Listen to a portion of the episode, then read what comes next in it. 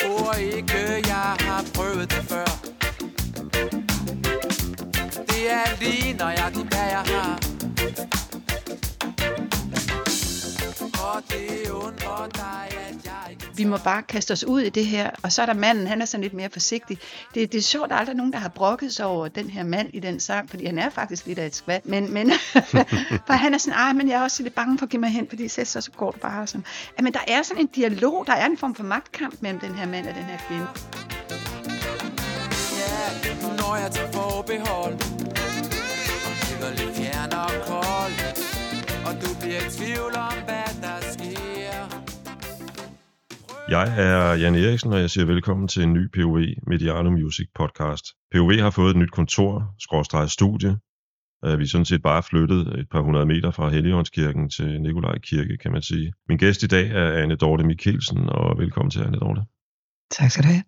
Anne Dorte er aktuel med sit, tror jeg nok, 13. soloalbum, er det rigtigt?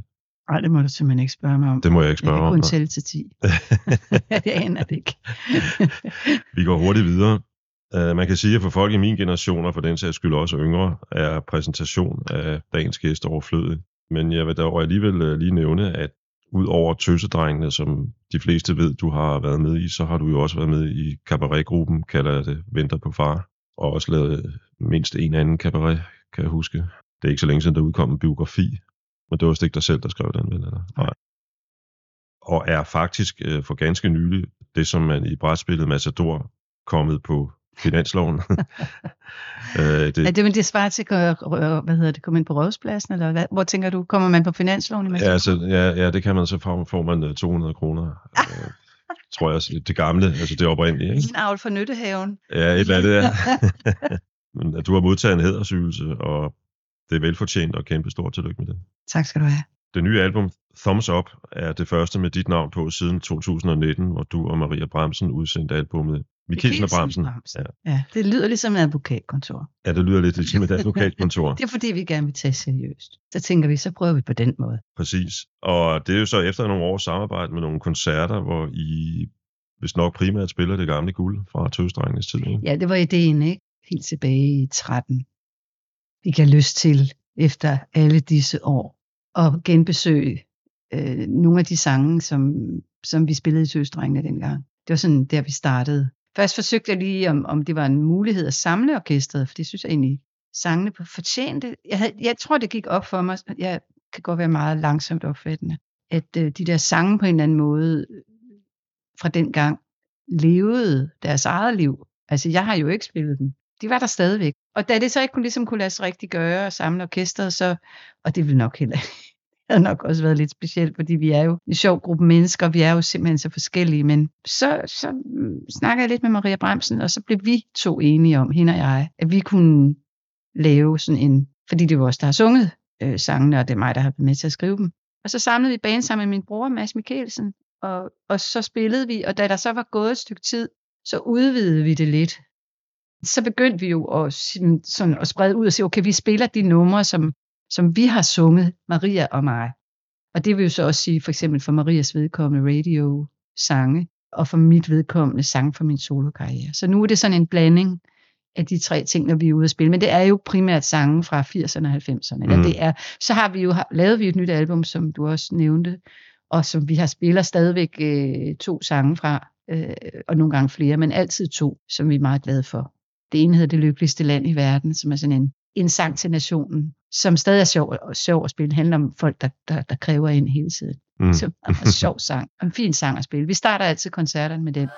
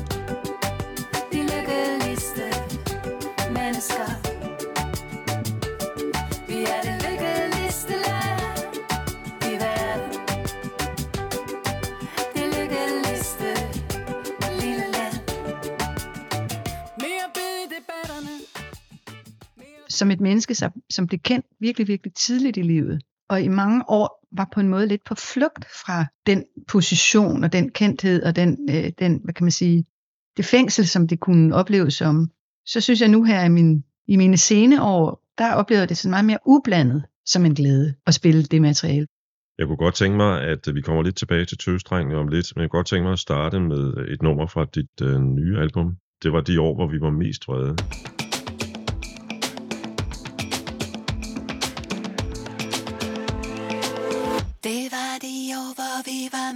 Vrede Og denne vrede var konstant til stede. Og som med vrede blev den ved at brede Sej, Så den til sidst var som et bjerg. Det var de år, hvor selve bitterheden Det så brutalt, vi mærkede den.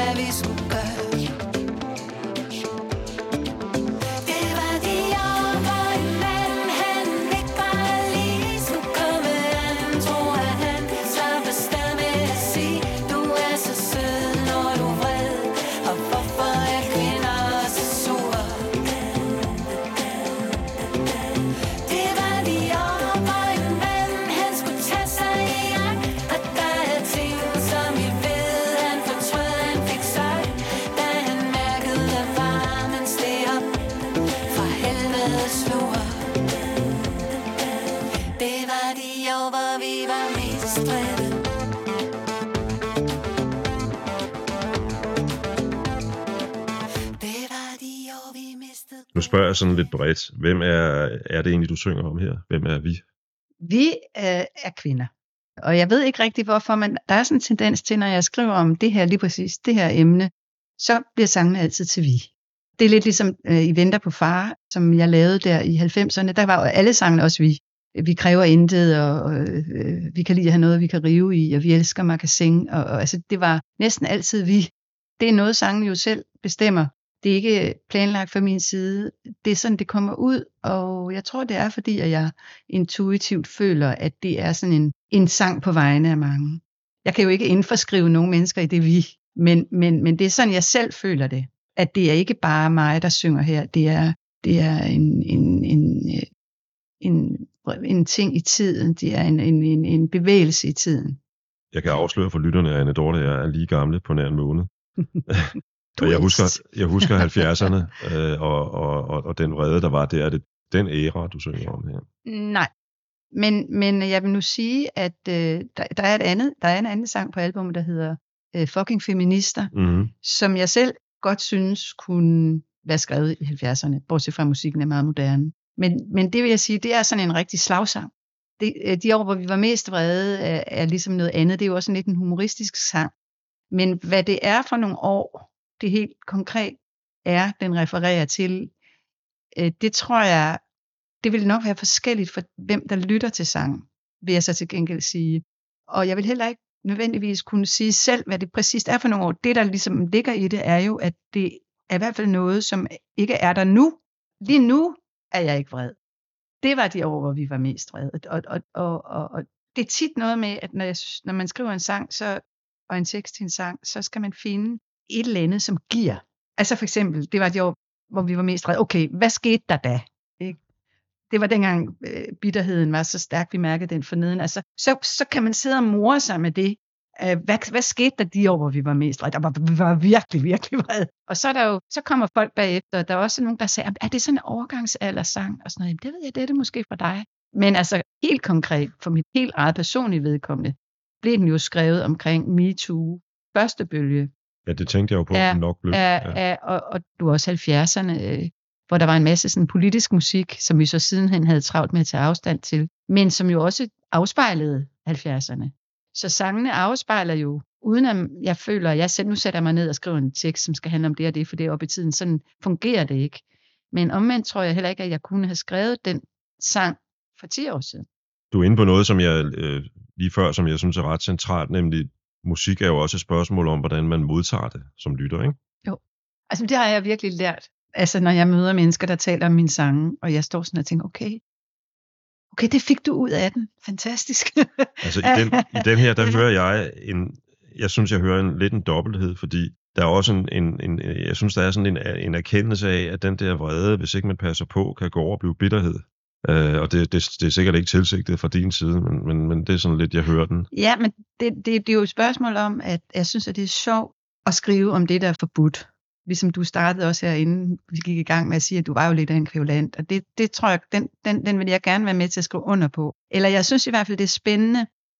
Jeg kan huske, I venter på far skrev engang en tekst, som de andre nægtede at synge, som indledte med en klædelig bitterhed, en velkommen vrede. Og så sagde de, Andor, det synger vi simpelthen ikke. Og så sagde det er også i orden, det kan jeg på en måde også godt forstå. Men altså, det var ligesom om, jeg synes, det er sjovt at sige, at man mærker bitterheden for neden, fordi det rimer det og er morsomt. Men, men det er også ligesom at sige, ja, ja, jeg ved godt, jeg ikke må være bitter. Jeg ved det godt. Jeg ved Mm. godt, det er noget lort at være bitter. Jeg ved godt, det kan jeg ikke bruge til noget, men jeg er bitter. I Mm. hvert fald lige nu, Mm. og de næste fem minutter indtil æggeuret ringer. Ikke? Og så synes jeg, det er sjovt at synge en sang og give det en plads der. Og så synger jeg om at skære tænder og miste gode venner. Altså, så du har ret. Altså, vreden er destruktiv og, og, og, og kan gøre dig ensom. Men ikke desto mindre er vreden jo også nødvendig og berettiget og befriende. Vrede er også en sund reaktion. Ja. Nogle gange på uretfærdighed. Ja. Hvis man er blevet dårligt behandlet. Hvis et helt folk er blevet dårligt behandlet. Vrede mod Rusland for eksempel, Ja. eller et eller andet. Ikke? Ja, jamen, det er det. Ja. Altså vrede, ja, det er det, jeg siger. Vrede kan være meget berettiget og meget velkommen og meget nødvendig. Men som menneske, som individ, og det gælder, nu siger du Rusland, det gælder vel også, på en eller anden måde skal man, for det selvfølgelig for det første finde ud af, hvordan agerer jeg min vrede. Jeg gør det så i den her sang. Ja, jo, og så skal man jo selvfølgelig også finde nødudgangen på et eller andet tidspunkt. Altså man må forlade sin vrede på et tidspunkt. Fordi ellers så bliver man øh, spist af sin egen vrede, og så slår den over i selvretfærdighed måske. Og det er jo, jo frygtelig, frygtelig øh, rejsefuld Altså, det er jo en øh, ensret- position. Ensrettet gade at gå ned af. Ikke? Jo, og, jo, og blindvej jo, jo, også. jo, jo, men jeg har jo også en sang på albumet, som ligesom, jeg har flere sange på albumet, som ligesom også, øh, kan man sige, går i dialog, og det ved jeg godt, det, det er det, det er der måske ikke nogen, der opdager, fordi det, jeg ved ikke, om folk nu om dagen ligesom hører et helt album, men Jo, men, men, men jeg tror, jeg har hørt noget af det faktisk. Ja. Det kommer vi lidt tilbage Ja, til senere. ja. I virkeligheden så taler vi om noget nu, hvor jeg vil sige, øh, jeg synes egentlig, det er befriende, at du vil sige, at jamen, jeg er bitter en gang imellem. Det er alle mennesker sgu da. ja, men det må Altså- man ikke være, man skal tage en tudekiks, ikke? Ja, Øh, og, og, og, øh, men altså, det er også bare derfor, jeg elsker at skrive sange, fordi at du lige præcis der kan få tingene sagt, og jeg kan godt sige dig, at da det, dengang jeg lavede den sang, der var, gik der faktisk en rumtid, før jeg spillede den for nogen, for jeg var faktisk lidt bekymret, om folk de ligesom ville finde den uschammerende og ubehagelig og, øh, og ville, og ligesom, altså for, også fordi jeg vil sige, jeg tror aldrig, jeg har beskrevet vrede før direkte i en sang. Jeg har ligesom altid tænkt, jeg, jeg kan huske, jeg prøvede på et tidspunkt for en del år siden, hvor jeg synes, det mislykkedes, og jeg kan lige så tydeligt huske, at jeg skulle opføre en sang for publikum en enkelt gang, tror jeg kun, jeg gjorde det, og, og jeg kan huske, at jeg skammede mig. Jeg kan huske, at jeg, jeg blev varm i mine kinder, og følte, at jeg på en eller anden måde var nøgen over for publikum. Altså ved at stå og synge om den her vrede, og jeg følte, at det ville de bare afvise. Så, så da den her sang, det var de år, da vi var mest vrede, kom, og jeg fandt det der sådan underlige sted, hvor den er skrevet fra, som er svært at egentlig at sætte, helt at sætte ord på, fordi så siger folk, "Jamen, den er jo også for sjov, ikke? Nej, den er ikke for sjov, men den er sjov. Okay, så endte jeg så med at spille den her sang for nogen til sidst. Og så var de der folk, jeg spillede den for virkelig meget, meget begejstrede. Og så tænkte jeg, "Nå, okay. Og så blev den ligesom starten på det her album. Det viste sig, at jeg kunne ikke blive ved med at skrive de der sange, der var vrede. Altså der kom den der, som jo så sjovt nok var den sidste, jeg skrev til albummet, den der hedder Fucking Feminister mm. som ligesom øh, øh, øh låse døren, ikke? Øh, og som, som næsten er endnu værre, ikke? Den tror jeg, den, den, den der var jeg endnu mere bekymret.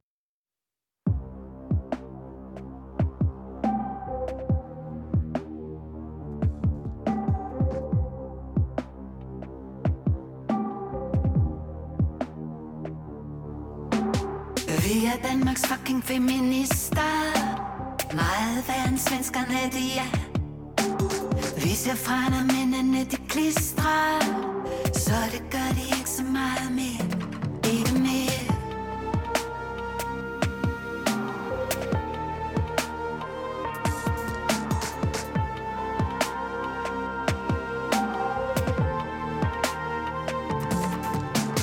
Vi er Danmarks fucking feminister.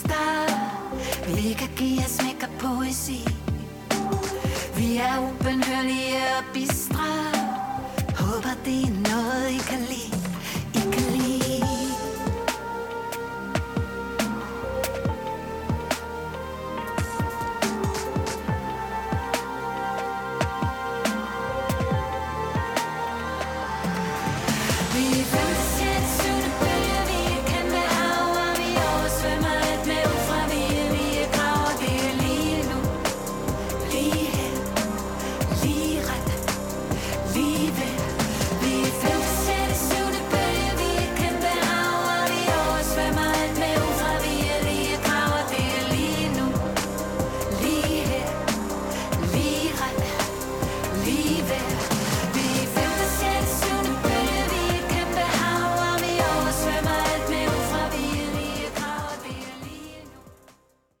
Jeg synes, en af de fede ting ved det her nye album er den måde, som du, og altid i virkeligheden har gjort, i hvert fald de sidste årtier her, par årtier eller tre, er i stand til at balancere poesi og humor, øh, som jeg føler, man gør i, i øh, fucking feminister.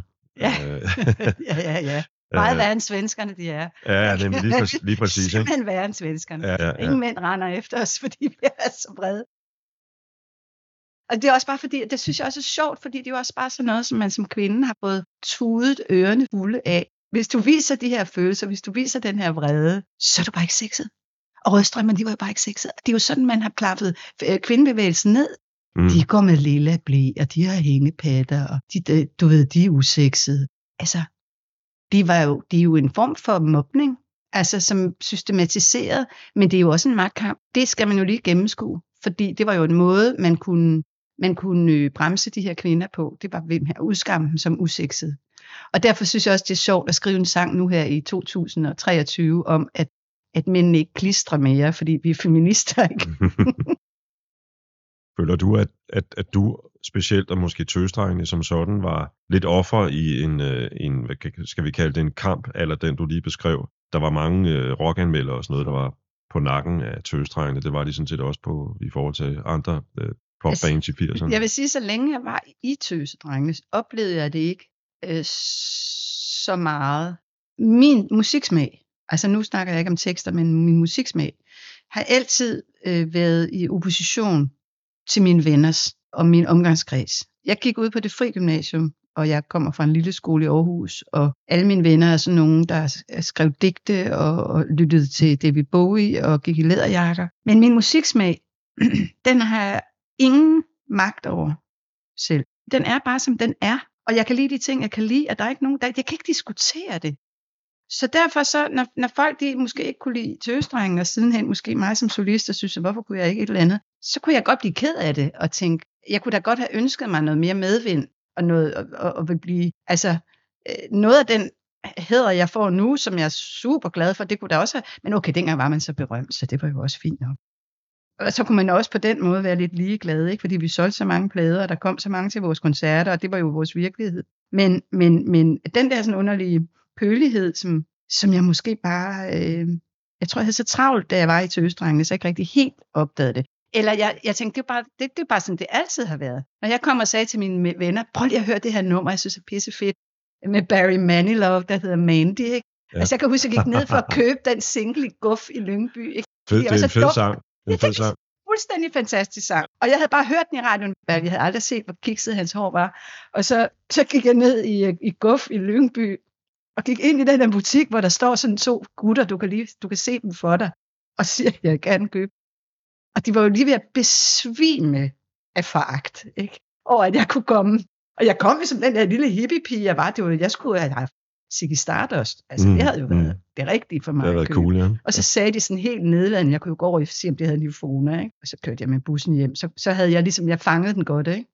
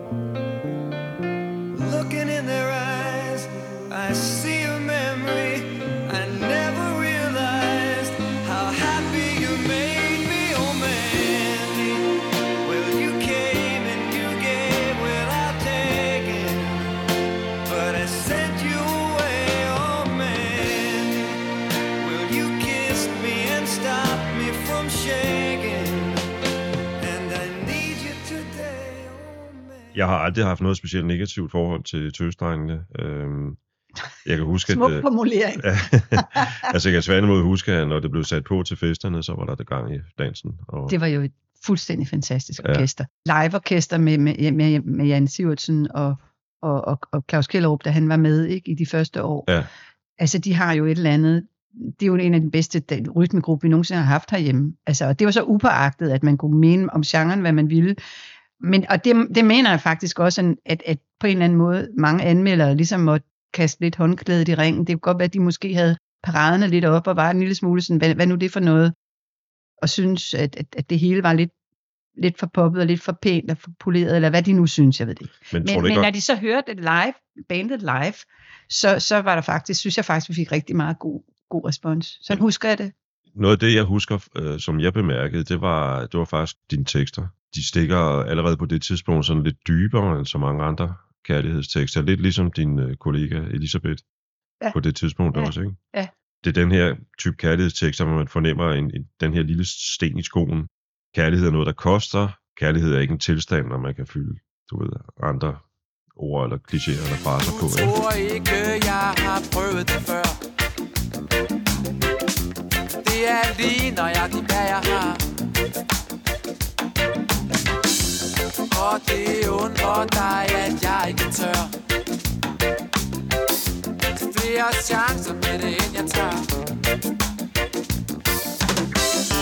Når jeg har gemt mig væk Er det en gammel trick. Ikke at vise, hvem jeg er. Ja, yeah. når jeg tager forbehold Og bliver lidt fjern og kold Og du bliver i tvivl om,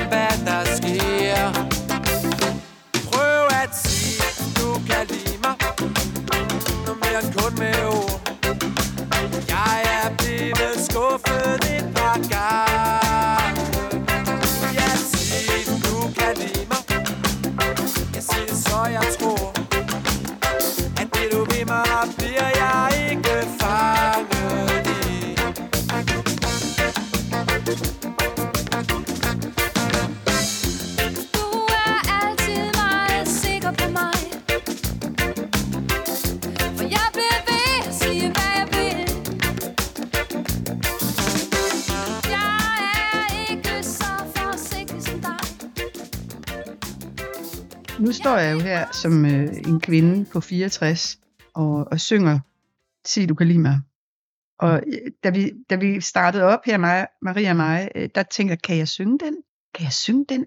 Og jeg havde ikke, på det tidspunkt havde jeg ikke sunget den i måske 30 år, 25 år. Men det kan jeg sagtens. Så har jeg så filosoferet over, øh, hvorfor er det, at jeg egentlig har det rigtig godt med at synge lige præcis den sang, som jo var vores gennembrudssang. Og det er, fordi den handler om en kvinde, som siger, ved du hvad, jeg vil give dig, hvad jeg har, og jeg vil sige, jeg du kan lide mig, lad os være ærlige over for hinanden, men du skal ikke tro, at du ligesom kan få mig bag lås og slå, og jeg kan jo ikke garantere dig noget. Vi må bare kaste os ud i det her, og så er der manden, han er sådan lidt mere forsigtig. Det, det er sjovt, at der er aldrig nogen, der har brokket sig over den her mand i den sang, fordi han er faktisk lidt af et skvat. Men, men for han er sådan, ej, men jeg er også lidt bange for at give mig hen, fordi så, så, så går du bare sådan. Ja, men der er sådan en dialog, der er en form for magtkamp mellem den her mand og den her kvinde. På en, de, de, er inde i en, de er inde i en positioneringskrig, som er skide interessant. Og det, det, det, det synes jeg faktisk øh, gør, at når jeg står og synger den i dag, så føler jeg mig, øh, det giver ud alt mulig mening for mig. Men, men, men, men sangen, øh, tænker jeg også bare, altså som sangen tit det er, er klogere øh, end den, der skriver sangen. Og rytmen ikke mindst, øh, som er en meget vigtig ting i tekstskrivning. Det er det, der ligesom gør ordene til musik, det er jo rytme. Og så bagefter, så kan man han er sagt, putte toner på, men det er rytmen, og det har hiphop jo også bevist, det er rytmen, der gør sprog til musik. Der er sådan en spændende, det er ligesom om, at, at, at, at, at store trummen eller rytmen i det hele taget ligesom sådan pusher ordene frem, og, og, og at giver sådan ordene en, en, en, en ekstra, sådan et, en, en, en, en, jetmotor, eller hvad man kan sige, så ordene ligesom kommer et andet sted fra, end når du bare sidder og snakker. Så man på en eller anden måde dybere. Ja. Måske fordi der er en hel masse ting, som ligesom bliver skubbet til side, af, som handler om dit ego, og, og øh, tiden, og hvordan vil jeg gerne ses, og øh, nu skal jeg det her, nu skal jeg vise, at jeg er en god tekstforfatter. Alle mulige sådan ting, det forsvinder ligesom væk, og så kommer ordene, ligesom, de bliver sådan ligesom sparket frem. Så, så, bliver det, så bliver det til, til gode tekster, som man kan stå og synge 30 år efter, og stadigvæk føle er meningsfuld. Det er jo sjovt, når folk siger nogle gange til vores koncerter, det er noget, som, som jeg altid bliver en lille smule urolig for, når, når, når nogen kommer og siger til mig, åh, det er så dejligt nostalgisk. Heldigvis er der ikke så tit nogen, der siger det. Men jo, men jeg kan godt følge folk, som siger, at det var jo der, jeg fik mit første kys, og jeg kan huske dengang, det var vi på lejerskole, og hørte jeg den. Og sådan knytter jeg jo også oplevelser til musik, men, men egentlig synes jeg ikke, at nostalgi og musik har noget med hinanden at gøre, fordi musik er, hvis musik er god, så har den jo ingen tid. Netop som du selv er inde på, hvis musik har en, en erindring i sig om det første kys, eller hvad ved jeg, den første, det første møde under gadelampen, eller et eller andet, ikke? Så kan jeg godt forstå, at der kan være lidt øh, nostalgiske følelser involveret, specielt hvis man stadigvæk er sammen med den person, man var sammen med Nå, ja. For eksempel kan jeg huske det første nummer, jeg overhovedet kan huske, som man dårligt, jeg ved ikke, men jeg kan kalde det et dansk popnummer, det var Lille Fregnede Louise med Ja. Tony Reimer. Ja, Mølle spillede det på top 20 sin ja, ikke? ja, ja. At, at det er jo bare et tidsbillede for mig. Så for mig er det mere sådan, det kan være et tidsbillede, det kan være en stemning, simpelthen. Ja. Det gode eller svære ved stemninger, ja, det er ret svært at sætte ord på dybest set, men det kan musik jo så til Ja. Du kommer ret hurtigt i gang med en solo-karriere. ja, det må man sige ja til. Var det dig, der ligesom pressede på for Ja. at... Det var min, Kom til det. Ja, det var det. Jeg var jo meget inspireret af Anne Linnet, øh, som helt tilbage i 71, 72 Ja, som skrev, nitten- var lavet et 19, album, der hed Sweet Thing, Ja, sammen med, Tears, uh, og det var så på engelsk, men, men, men, men det der, der kan jeg bare huske, at den plade havde jeg, eller købte jeg, og jeg kendte også Holger og gik til noget klaver hos ham. Jeg kendte dem. Jeg kan huske, at jeg gik til bordtennis nede ved Vejby og sådan, hvis jeg tydeligt huske, at jeg gik ned gennem den der, de kaldte mig togehornet, jeg gik ned gennem den der lange gang og for omklædningsrummet og ned til, og så gik jeg sang, og så tænker jeg sådan, min største drøm, så har jeg været 13, min største drøm er at lave en plade med min egen sange. Samtidig med at jeg havde den drøm, så var det lidt, svarede det lidt til, min største drøm er, at det var urealistisk. Det var, det var, det var ligesom at blive skøjtprinsesse. Eller, altså, jeg, jeg forestillede mig egentlig ikke, at det kunne lade sig gøre, men det var det, jeg ville. Og, øh, og jeg skrev jo mine egne sange, og i Tøsdrengene var der jo så mange komponister. Og de, man kan sige, orkester var jo launchet, inden jeg kom ind. De havde jo allerede lavet en plade, og så var Sig, du kunne lide mig på den anden. Ja. Og de havde ligesom, de havde jo det hele. Uh, Matrixet, øh, navnet, som jeg synes var ret frygteligt, kan jeg huske. Og, og så tog jeg den plads. Og det, det, det lykkedes jo rigtig. Det gjorde jeg så med Sig, du kan lide mig, u, altså ubevidst. Det var den, der gjorde, der gjorde, at jeg kom med i bandet, kan man sige. Men, men, men, men, men jeg kunne ikke rigtig komme til fadet med min egen musik. Altså jeg, Men- jeg havde nogle ganske få numre på. Vi var engang så tæt at bruge og bruge, så et par stykker mere. Men, men, men, så jeg havde jo min egen sange. Men det er vel så her, at øh, en mand, der jeg tror har betydet en del for din karriere, nemlig Paul Brun, kommer ind i billedet.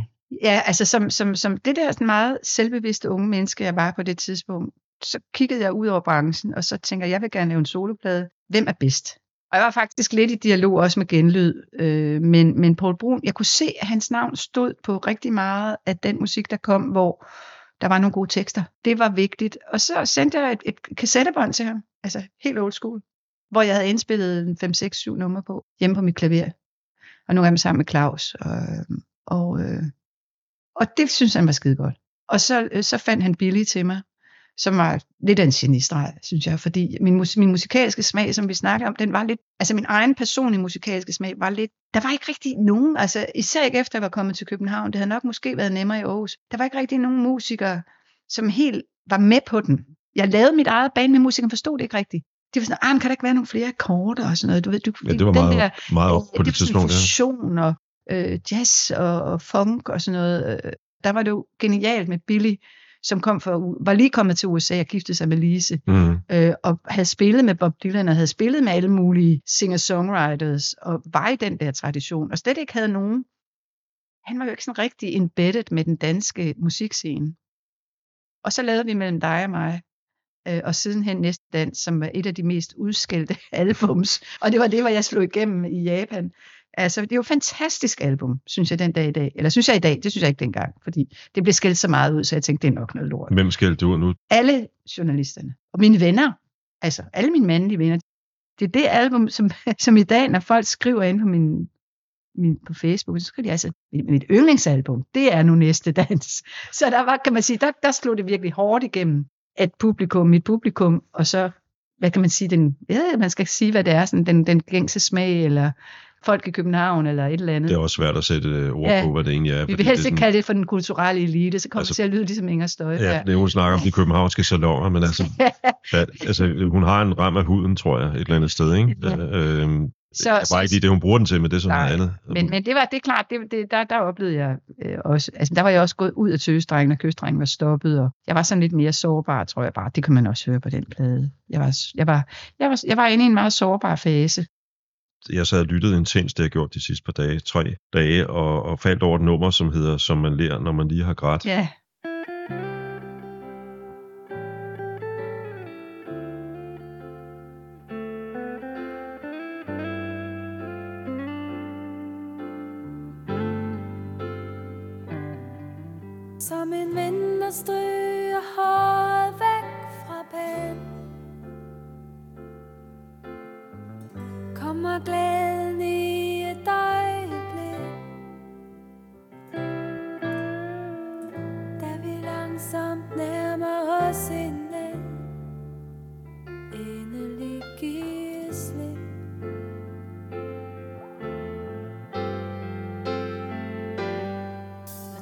Og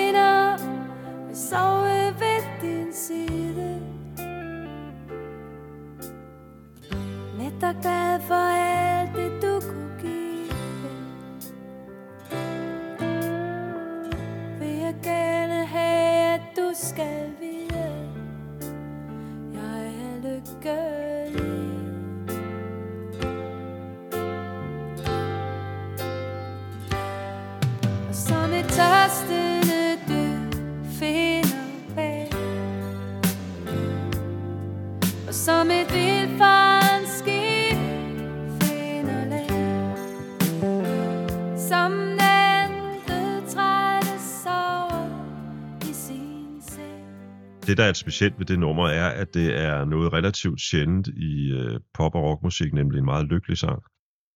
Ja. Mange mener, at musik bedst, tekster bedst skrives på smerte, længsel, tvivl, melankoli måske. ja. Er det svært at skrive glade sange? Nu bruger jeg sådan lidt meget generelt ord, udtryk, glade. Det kan betyde alt muligt, ikke? Men Det er måske svært at skrive tilfredse sange. Øh, men sangen her er jo, jamen du har ret, den er, den er sjælden på den måde, den, den, den beskriver en opfyldelse.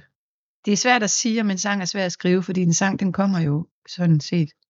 Altså det er jo ikke sådan, jeg sætter mig ned og siger, nu vil jeg simpelthen skrive en lykkelig sang, og så sidder jeg så videre i fire måneder. Altså man kan sige, mellem dig og mig er jo ligesom, er i virkeligheden en, en ulykkelig kærlighedshistorie, som bliver afløst af en lykkelig kærlighedshistorie, som ting nu går stærkt i den alder. Hvor jeg fik mit hjerte fuldstændig knust af Claus Kellerup, og troede, jeg skulle dø, og så gik der et halvt år, og så blev jeg så kæreste med min, min, datter, min datters far, øh, Peter. Peter. Og, og sangene blev skrevet i den øh, i, i, i, i det års tid, og, og derfor så kommer der også den, der hedder Se på mig, øh, som også er, er den der sådan, bare sådan glad, meget lykkelig, da jeg har lagt min våben, er også en glad sang. Som man lærer, når man lige har grædt, er jo sådan en decideret lykkelig sang. Ja. Ja, den har ikke nogen, altså jeg har lagt min våben, har jo ligesom en pas på. Og der er du nu forbehold, ikke? Ja, men der er ligesom, den er skrevet op imod noget. Pas på, hvad du nu ser, ikke? Altså, Mm, jeg vil ikke mm. være våben mere. Altså, altså der, det har jeg gjort. Der er også den, der hedder Lige så længe, den er da også meget Ja, lykkelig. Det er den nemlig, ja. Det er der rigtigt. er mange lykkelige sange på den plade, faktisk. Du har ret. Hvor er det sjovt. Jeg kunne egentlig godt tænke mig at snakke lidt om inspiration, fordi på dit site faldt jeg over et øh, billede af dig, hvor du sidder ved et klaver, tror jeg nok. Så skriver du noget om uh, Carole King. Ja. Og øh, jeg synes, vi skal høre I Feel the Earth Move. Fantastisk.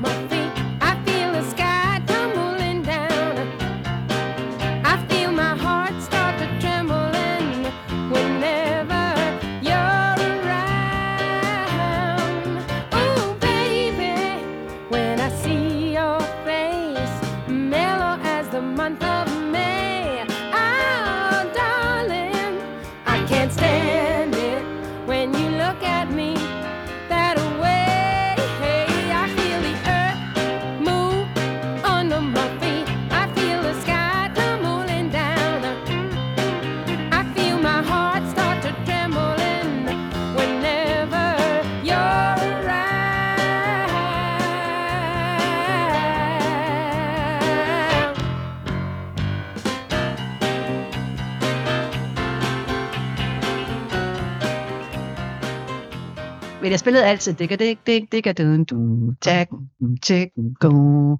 Du, du, du, du, It's too late baby now. And there be a time again for me and.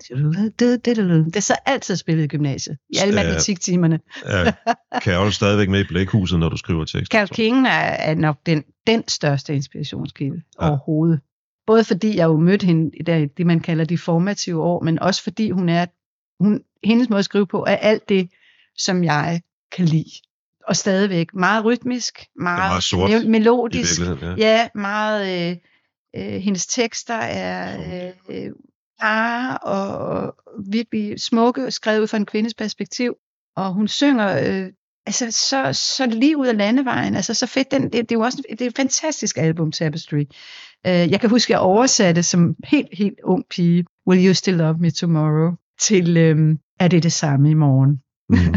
Er det det samme? Jeg var meget, meget, meget stor fan af Carole King. Og jeg lærte alle hendes numre at spille dem, eller de fleste af dem. Jeg, jeg, jeg kan jo ikke noget og sådan, men jeg, jeg kan huske, at jeg lånte en bog på biblioteket med, no, med becifringerne, og så havde jeg jo pladen.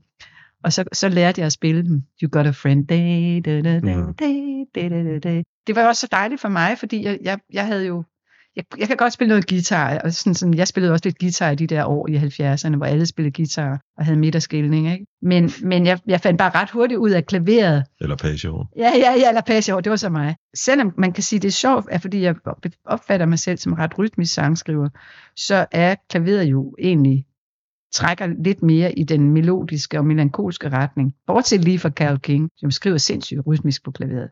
Jeg tror, man kan høre hendes baggrund som medlem af, hvad hedder sådan noget, Tin Pan Alley.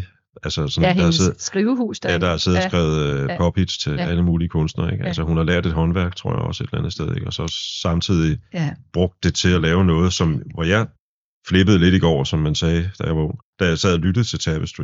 Ja. Fordi jeg sad og tænkte, jeg blev lidt overvældet over, hvor meget det album lyder som sådan en matrix for, hvad man skulle komme til at lytte til i 70'erne efterfølgende. Ikke? Jamen ved du, det er sjovt, fordi min, min, min søn sendte mig faktisk lige præcis her for et par dage siden sådan en tutorial, sådan en YouTube, en, der snakker om tapestry, og faktisk sammenligner Ja. Carole King lidt med Joni Mitchell, og, og, og egentlig beskriver en lidt interessant ting, som jeg faktisk ikke vidste, eller hun sidder jo hun der i New York og skriver sammen med sin mand, Goffin der, ikke? Mm. og skriver alle de der hits op igennem øh, 60'erne og lidt ind i 70'erne. Og så finder hun ud af, at hun gerne vil være, altså, jeg ved ikke præcis, men hun gerne vil være den her, den nye singer-songwriter-bølge starter i Kalifornien.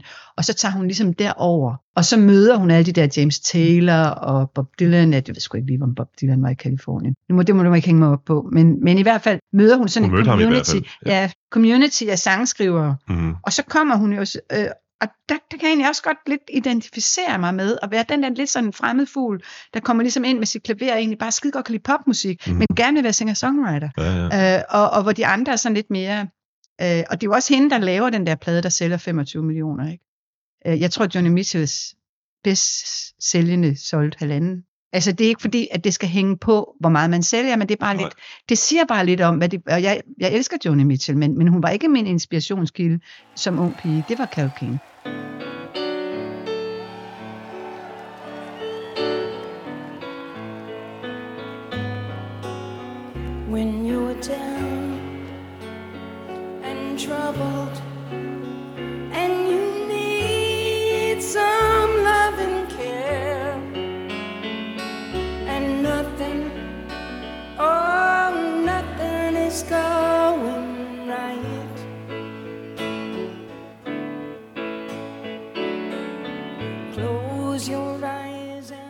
Jeg var i Hyde Park og se Carole King performe Tapestry sammen med Øret Annika Aukjær for, hvad, fem, seks år siden? Okay, jeg anede ikke, hun havde gjort det. Nej, men det, det er den eneste, den eneste koncert, og så fandt jeg så ud af sådan lidt, mm. at det var så fordi, at den der mu- musical Beautiful, der er lavet en musical om Carole King, den har jeg også Ja. set i New York. Ja. Øh, den skulle så sættes op i London.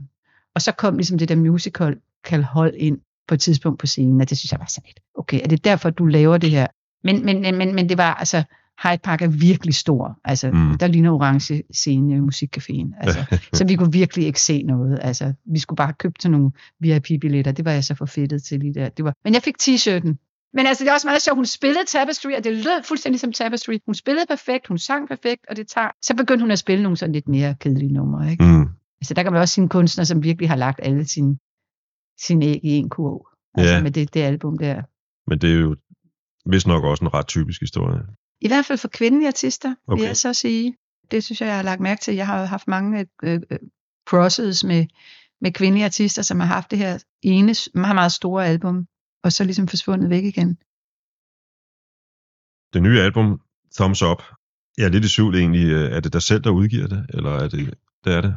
Er det første gang, du bruger det? Eller? Mm, jeg tror også, Maria og jeg udgav vores. I Men udgav det var vi jo selvfølgelig to om. Ja. I 19? Ja, Ja. ja, ja. Ja, fordi de der deals, du kan få med pladeselskaber, de er jo fuldstændig sindssyge. Altså, det, det er ikke det værd. Altså, så vil de have alle mulige cuts på sig, alt muligt, og, og, og så gør de ingenting alligevel. Og jeg kan også godt forstå, der er jo ikke rigtig, der er jo ikke rigtig forretning i at lave, øh, lave album. Nej. Jeg synes, vi skal høre øh, nummeret, jeg følger med. Jeg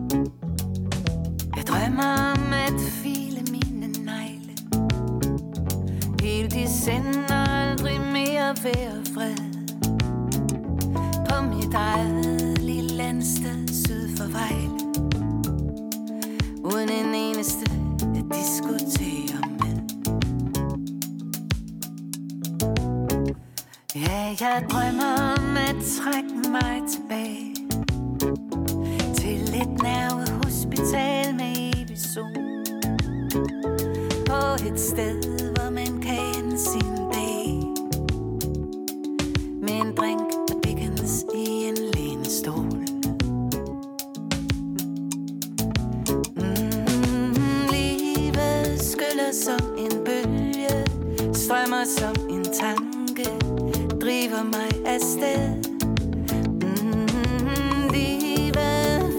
sig og kalder.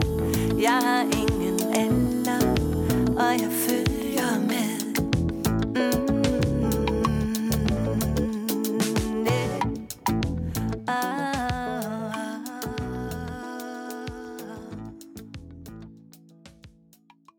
så tænker jeg, hvor kommer den tekst fra? På et tidspunkt var jeg virkelig, virkelig i min vrede periode. Jeg var oppe i mit sommerhus.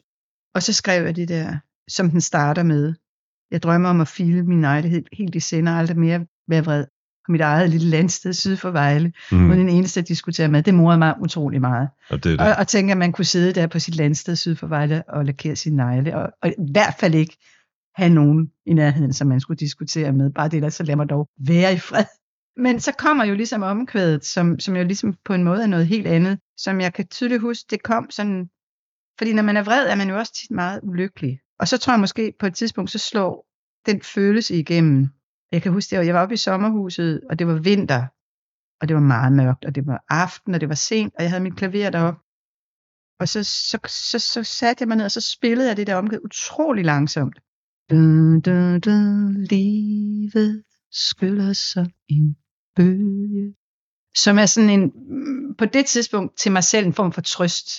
Altså, hvor jeg ligesom overgiver mig til, at jeg, jeg følger med. Altså, det må, jeg, jeg, kan ikke, jeg kan ikke ligesom, hvis jeg prøver at, livet skyller som en bølge, strømmer som en tanke, driver mig afsted. Jeg, kan, jeg bliver nødt til at gå med i det her liv, som det nu er.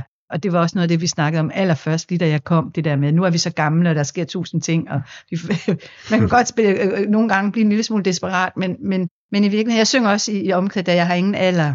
Livet vender sig kalder, jeg har ingen alder. Og jeg følger med. Altså det der med, så, okay, så giver vi os over til det. Så i virkeligheden er det sådan et vendepunkt i mit eget liv. Altså en ven, det, det er måske der, hvor jeg vender mig lidt væk fra vreden, Mm. og ligesom øh, siger, jamen, jeg må også leve.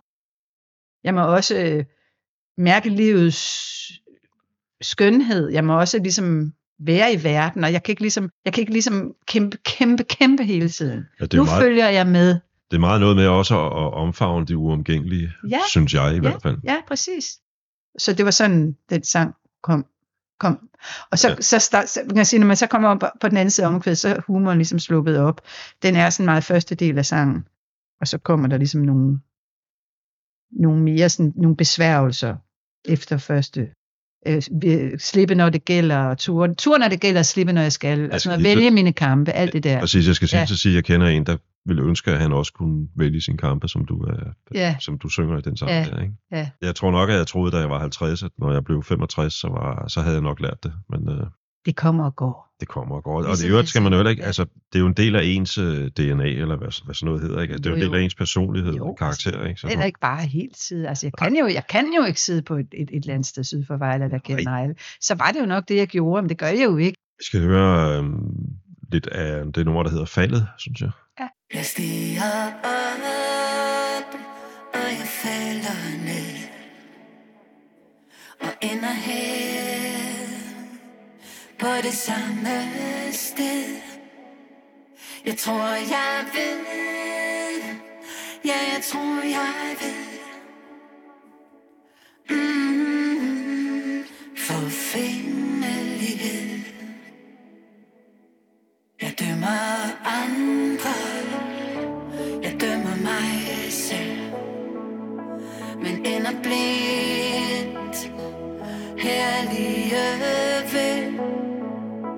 Jeg tror, jeg ved. Ja, jeg tror, jeg ved. Mm-hmm. Mm, forfængelighed. Jeg baner vej med ord med svær Og ender her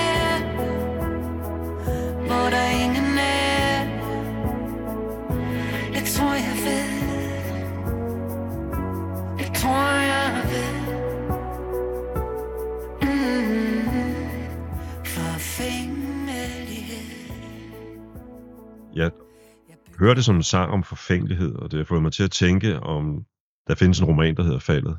Skal lige skynde mig at sige, at jeg har ikke læst Albert Camus' Faldet. Det er en stor eksistentialistisk bibel. Jeg læste noget om den på Ja. nettet her Ja. ja. forleden dag, ikke?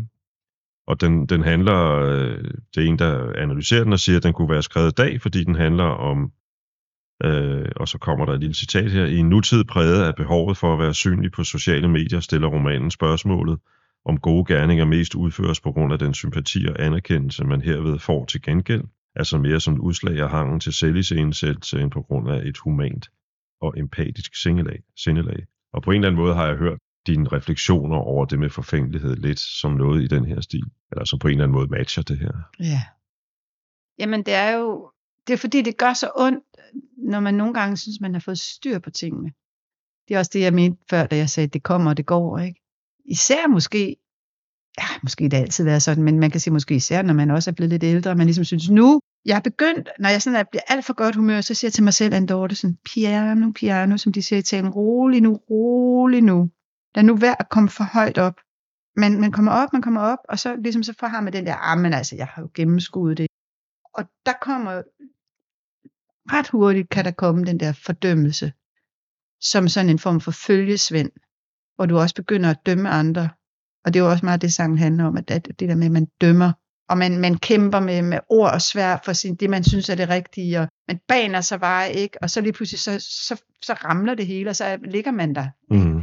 Og så forstår man, at, at, at det, det er nok det, er det, man skal. Ikke? I faldet bliver jeg helt, tror jeg, der står i sangen. Altså, man kunne sige, i faldet går man jo i stykker, men så skriver jeg, i faldet bliver jeg helt, bliver jeg mig selv.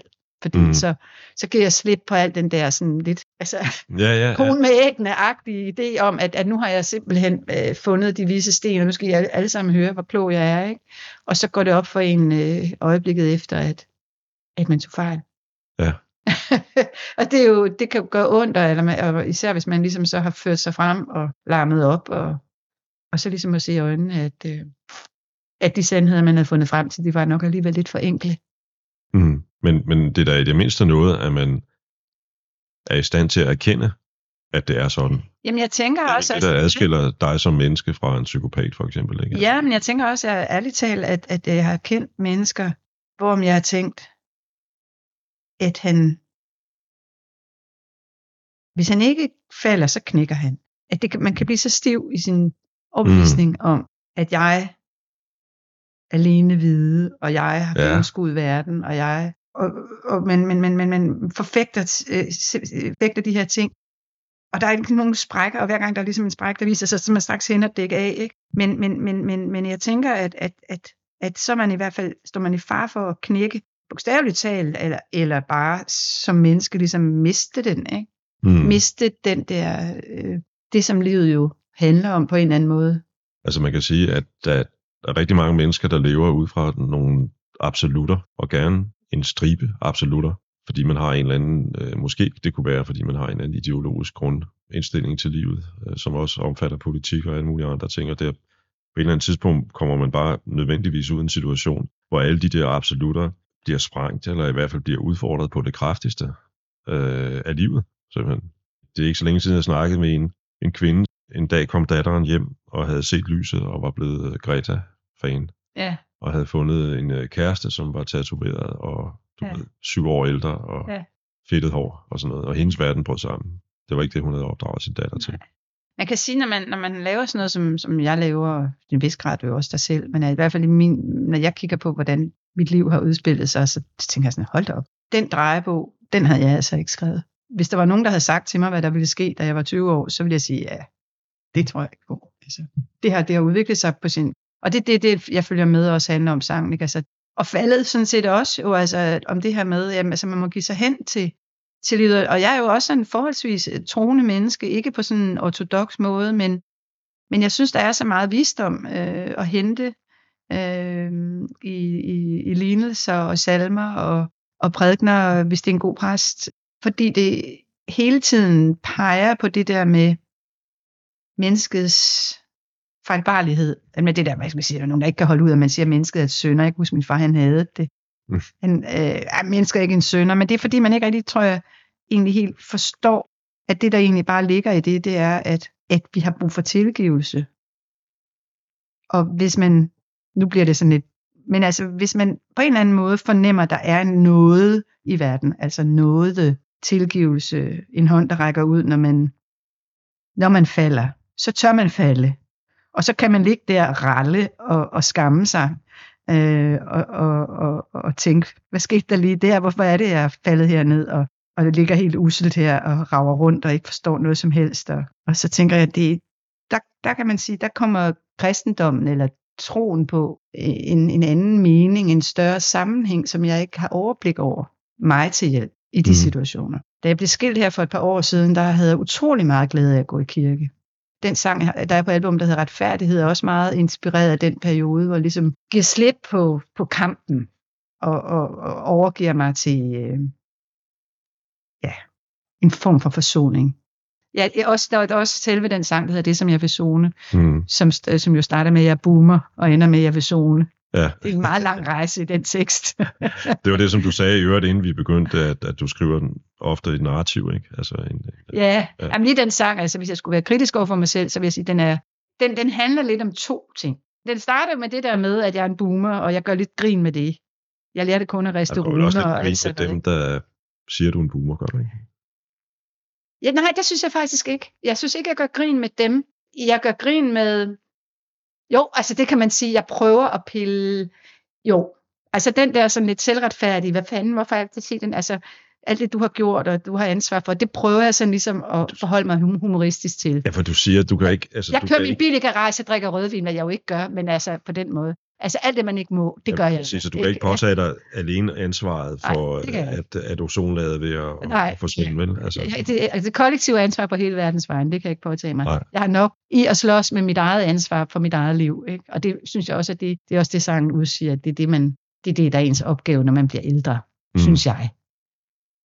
Hvis man kan at finde ind i en anden form for ja, kærlighed, grundfølelse af kærlighed, det kan jeg kun på gode dage, vil jeg så sige, ligesom Bob Dylan. Most of the time. Most of the time. Ja. ja. Men, men hvad hedder det? Jeg, jeg opfatter jo så også titelsangen, Thumbs Up, som en sang, som er lidt i, bold, i, i samme boldgade, eller i hvert fald i, i øh, ja, lidt parallelt med det her, det der med at, at omfavne igen, at det var det, man kom til, og man er nødt til at få det bedste ud af det, og måske også tilgive sig selv, eller tilgive andre for den sags skyld.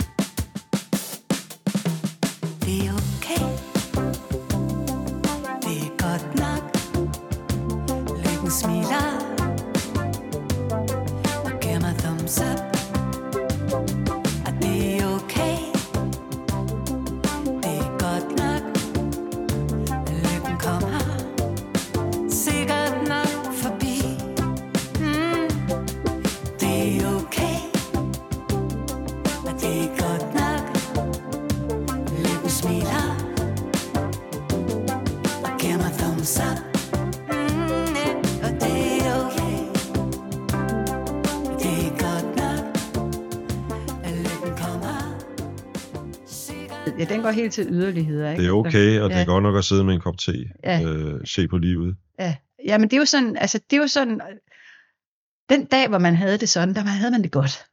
Altså, Mm. Ja, ja, den ja, dag ja. var den sang beskrevet, og det tror jeg også var en, også en sang, som er skrevet sådan, altså, efter en lang periode med, med mange bryderier og, og, og, og mange mørke stunder og, og fortvivlelse og, og utilfredshed øh, med min egen øh, manglende evne til at, at, at, at håndtere ting i tilværelsen, som, som er kommet imod mig, som jeg ville ønske, at jeg havde kunnet øh, gribe anderledes an. Øh, men det kunne jeg ikke. Øh, og øh, så bliver det sådan en sang øh, om, at om den der, og det der utrolig smertefulde, der er ved, at man hele tiden synes, at man burde at kunne gøre det bedre.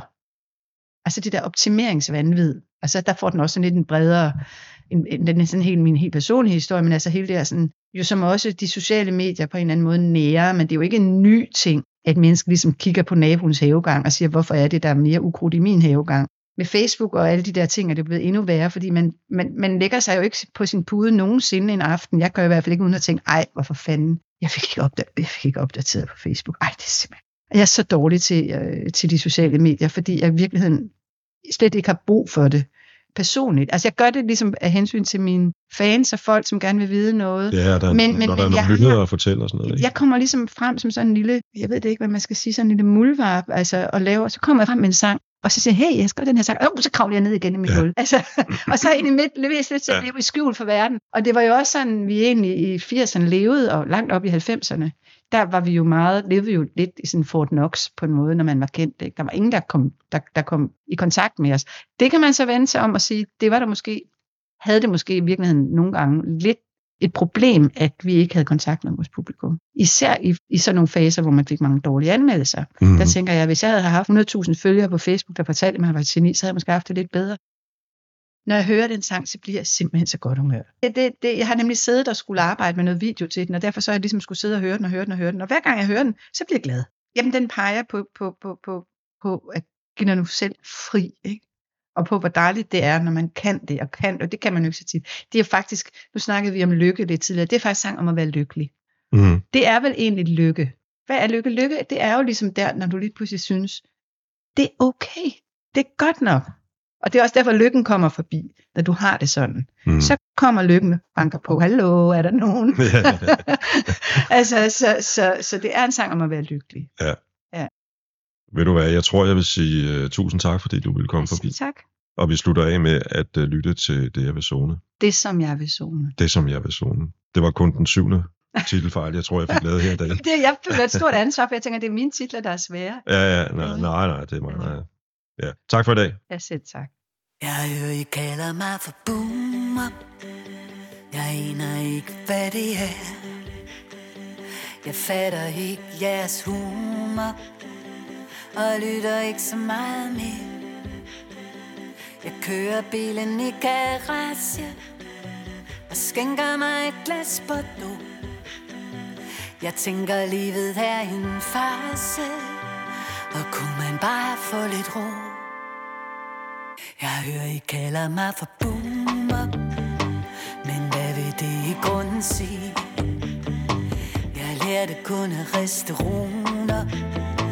Og det er der ingen fremtid i. Det er der bærer verden videre. Og det er mig, der takker i. Skal jeg angre, må I vide, at min egen sag. Den kulde, som jeg ikke ville Som jeg lige vil kalde på Det er den, jeg ser, der har bestilt Det er den, jeg prøver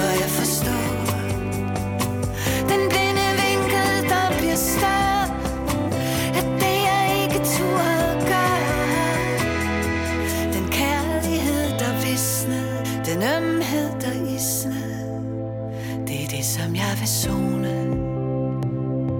Det er det, som jeg vil zone. Vi kæmpede på de gode side. Det var i hvert fald det, vi sagde. Men det kan være svært